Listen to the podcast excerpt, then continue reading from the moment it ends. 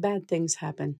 They happen to good people, and they happen to people who seem to deserve it. Nobody's immune or exempt from suffering and pain, but how we meet that suffering, well, it can make all the difference in the world. And that's what we're talking about today on the show. You ready? Let's go. Hey, welcome to the show. I'm your host, Eva Miller. As a domestic violence survivor turned life and wellness coach, I'm here to help you fully know your value, reclaim your power, and boldly create the life you love instead of living from someone else's script. So if you're feeling stuck and looking for help, or you just want to be reminded that it's okay to be your unique self in a conforming world, you're in the right place. Don't water down your wild. Step out of the race you never wanted to be in and forge your own path. Let's go. Hey, hey, welcome back. This is episode 30 of the show, and I am your host and life coach, Eva Miller. There's a Buddhist parable that I want to talk about today and it's called The Second Arrow. It's about dealing with suffering more skillfully and more mindfully, I guess I would say. You may have heard about the second arrow, and if so, I hope this conversation will be a good reminder and encouraging and inspiring to you. If you've never heard of it, I'm going to try to explain it clearly so that you'll also feel encouraged and inspired as well. Encouraged to increase your level of self awareness and inspired to take action whatever that looks like for you. So in the parable, the Buddha asks the student if a person is struck by an arrow, is it painful? If the person is struck by a second arrow, is it even more painful? Obviously, the answer to both questions is yes. And then Buddha explains in life, we can't always control the first arrow. However, the second arrow is our reaction to the first, it's optional. So let's dive in a little. The first arrow is a universal human experience. It's an event or a circumstance that involves physical or emotional pain or or both. Maybe you lost your job, maybe you got dumped, maybe maybe you got a scary diagnosis or you lost someone close to you who did. And the first arrow is something that is not in your control, so it's not something you can change no matter how hard we try, no matter how rich we are, no matter how good or nice we are, we can't insulate ourselves from being struck by the first arrow because the pain and the suffering that's generated is outside of our control. But the second arrow, that's how we react or respond to the first one. So it involves emotions, which we can control. And I want to clarify that when something like what I described above happens in your life, I'm not saying any of your feelings about it are wrong or inappropriate. You're entitled to your feelings. Today's conversation is about not letting those feelings lead the way or send you into a tailspin. And it's about helping you manage the emotions so you don't shoot yourself with a second arrow. So when you get hit with the first arrow, feel all the feelings, think all the things, cry, vent to somebody, talk to somebody who's a soft place for you to fall, scream, go to the gym, punch the bag for a while, go for a run, do whatever you need to do to get it out. Because if you're not speaking it, you're storing it. And that gets heavy and it's easy for it to consume you. It's one thing to feel a certain way about something, whether it's negative or whatever. It's another to let that feeling or those feelings hijack your mental well being your pursuit of peace, which is never ending, and derail your life. So, having said that, we usually have two responses when we're struck with an arrow. The first one that we have is usually to place blame. We want to place it on someone, we want to project, maybe get ragey, or we blame ourselves, thinking that, oh, I should have known better, or that somehow we deserve it because of poor life choices we've made, mistakes we've made, or just because we think we're not worthy of anything better. A second response to it is usually something like focusing on how it never should have happened in the first place, or how it was such a gross miscarriage of justice, or what kind of a terrible error has been made. We get stuck in the knowledge that our expectations have been violated. And all of that goes against the reality of what's actually happening right then because the pain from the first arrow may not be in your control, but the pain from the second arrow is a choice. It may not feel that way in the moment, but it is very important to know that the line between the two arrows is really small. It's thin, it's faint, and it's hard to see. And actually, if you don't go looking for it, you probably never know it exists. But we can choose how much suffering we bring on ourselves after we're struck with the first arrow. We can cause ourselves more pain when we get up, get caught up reinforcing or continuing to perpetuate a particular response. And those responses are typically driven by our emotions. You know how sometimes you had an actual bad day, but other times you had like bad five minutes that you milked out all day? Same thing. So if you realize you're in an emotional state and you're feeling some kind of way and you're finding it hard to live in your own head, do an assessment on yourself. Try to be objective and ask yourself is the pain I'm feeling from the first arrow or the second? Is it from the facts of the circumstances? I got laid off. Or is it the story I'm telling myself about being laid off? Ah, oh, my boss never liked me anyway. Oh, she's always had it out for me. Nobody up there likes to work. They're mad because I do more. They don't like it. It makes them look bad. They don't like my ideas. Right? I don't call it this, but this is actually an exercise that I give my clients to do when they're spinning out and they can't seem to get themselves upright. It's one of the very first things we do together. And it becomes a tool that they can use over and over and over again. And it's very simple. I'll share it with you. I tell them to pull out a blank sheet of paper and draw a line in the center of the page from the top all the way down to the bottom. I tell them to write down all the verifiable facts on the left side of the page. XYZ happened. It leads to this. No feelings, just facts. And then I tell them to write down the story that they're telling themselves on the right hand side of the page. All of it. Everything from he's always hated me to this is the worst thing that's ever happened to me. I tell him, get it all out, write it all down, all the drama. And then something magical happens when they do this, especially if they do it kind of often at first.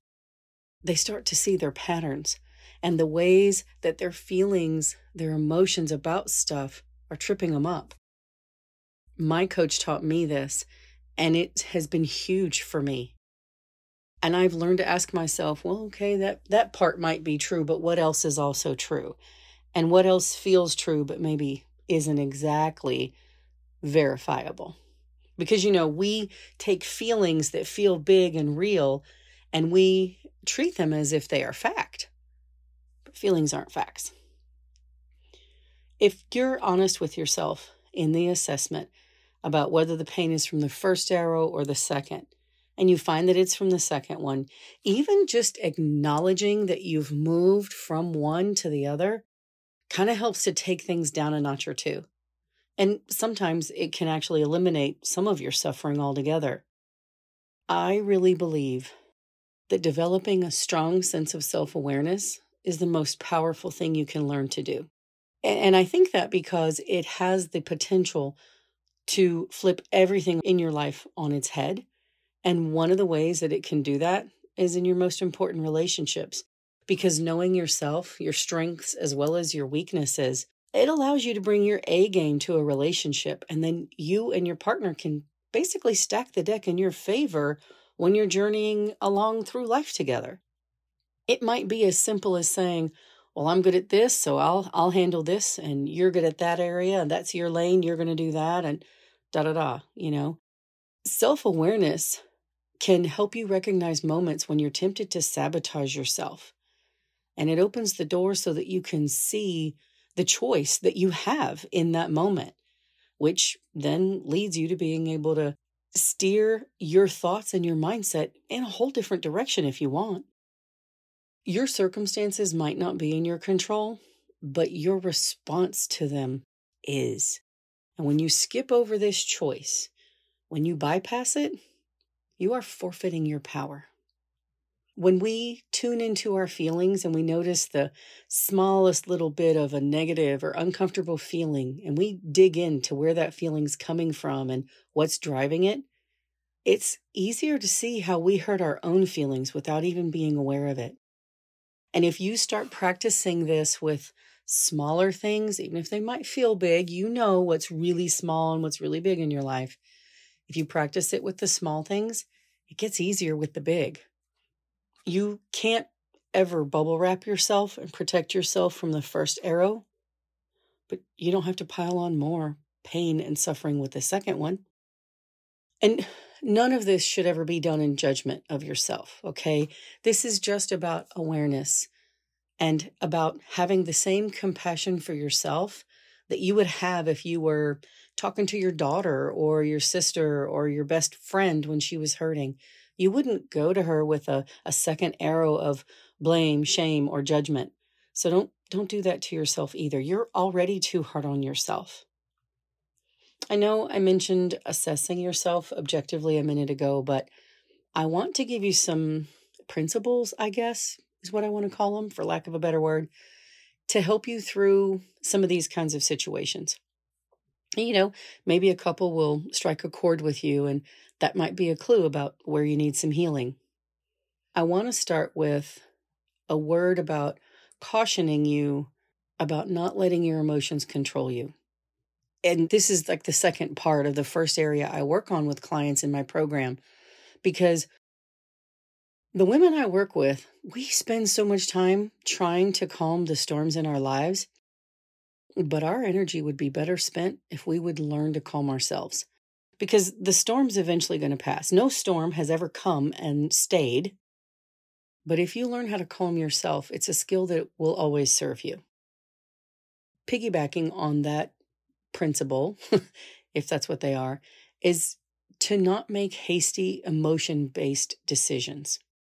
I know it seems really obvious. We all know this in our heads, but I think this one's really hard to live out because our feelings start to take off and we jump on board with them. Not knowing how to regulate our emotions tends to spill over into all of our relationships work, spouse, partner, kids, parents, siblings, friends. Did I say coworkers? Yeah, coworkers. Don't get your exercise by jumping to conclusions and don't assume anything. Make yourself pause before you make final decisions or you take action on anything. Making a decision without having all the facts will always mean that you're letting your emotions rule you. But feelings aren't facts, and you can learn how to separate those layers. Another principle be hard to offend. Being someone who takes everything personally sets you up to be perpetually offended. Sometimes there is blame to be placed. And sometimes things just happen. They're they're called accidents, not purposes. But even if ill intent was meant, it doesn't mean that things can't somehow someday be okay. And it doesn't mean that the person who did it shouldn't be punished or doesn't deserve to have some kind of consequence. But putting more trust in the knowledge that things will turn out okay is better than focusing on the injustices, the wrongs, or the trespasses that have happened. Another thing I would caution you about is not dwelling on the past. I am so guilty of this one. I get really caught up in the if only game. Oh, if only I had not done this. Oh, if I'd only done that. When I separate those, I realize that I'm really causing myself, I am compounding my suffering with my if only game and focusing on the past. But we can't change it. We can't rewrite it no matter how badly we wish we could or no matter what we do. You can stand on your head and eat chili for a hundred years, but it's not changing anything that's already happened. We are better off shifting our energy to the present and the future and just focusing on those. Just work the problem. And finally, don't avoid having hard conversations. Sometimes the only way out of something is just going straight through it. And if you find that you know, you've been acting as your own second arrow. Work through that and then talk to the person or the people that you affected the most, other than yourself, by it. We carry a lot of shame And we can be incredibly hard on ourselves for our missteps and our poor decisions, but hiding from a conversation is never really going to work. And actual open dialogue is vital to a healthy relationship. It's not enough to just dig in and kind of become aware of your problem and then maybe not share it with the person who's closest to you. It helps them understand you better. And what you want is a healthy, intimate relationship. And so you can have that, and it will help you not make things worse. Okay, that's all I've got for you this time. If you want to see if my coaching program can help you, you can set up a Blue Skies call with me to learn more. It's free. I am not high pressure. I'm not going to badger you. We just have a conversation. You tell me the things you need, what you're looking for, and I tell you what I do to help people and how my program might work with you. if they match up, great. If they don't, all you've lost is an hour of your time. Link is in the show notes. Talk to you next week.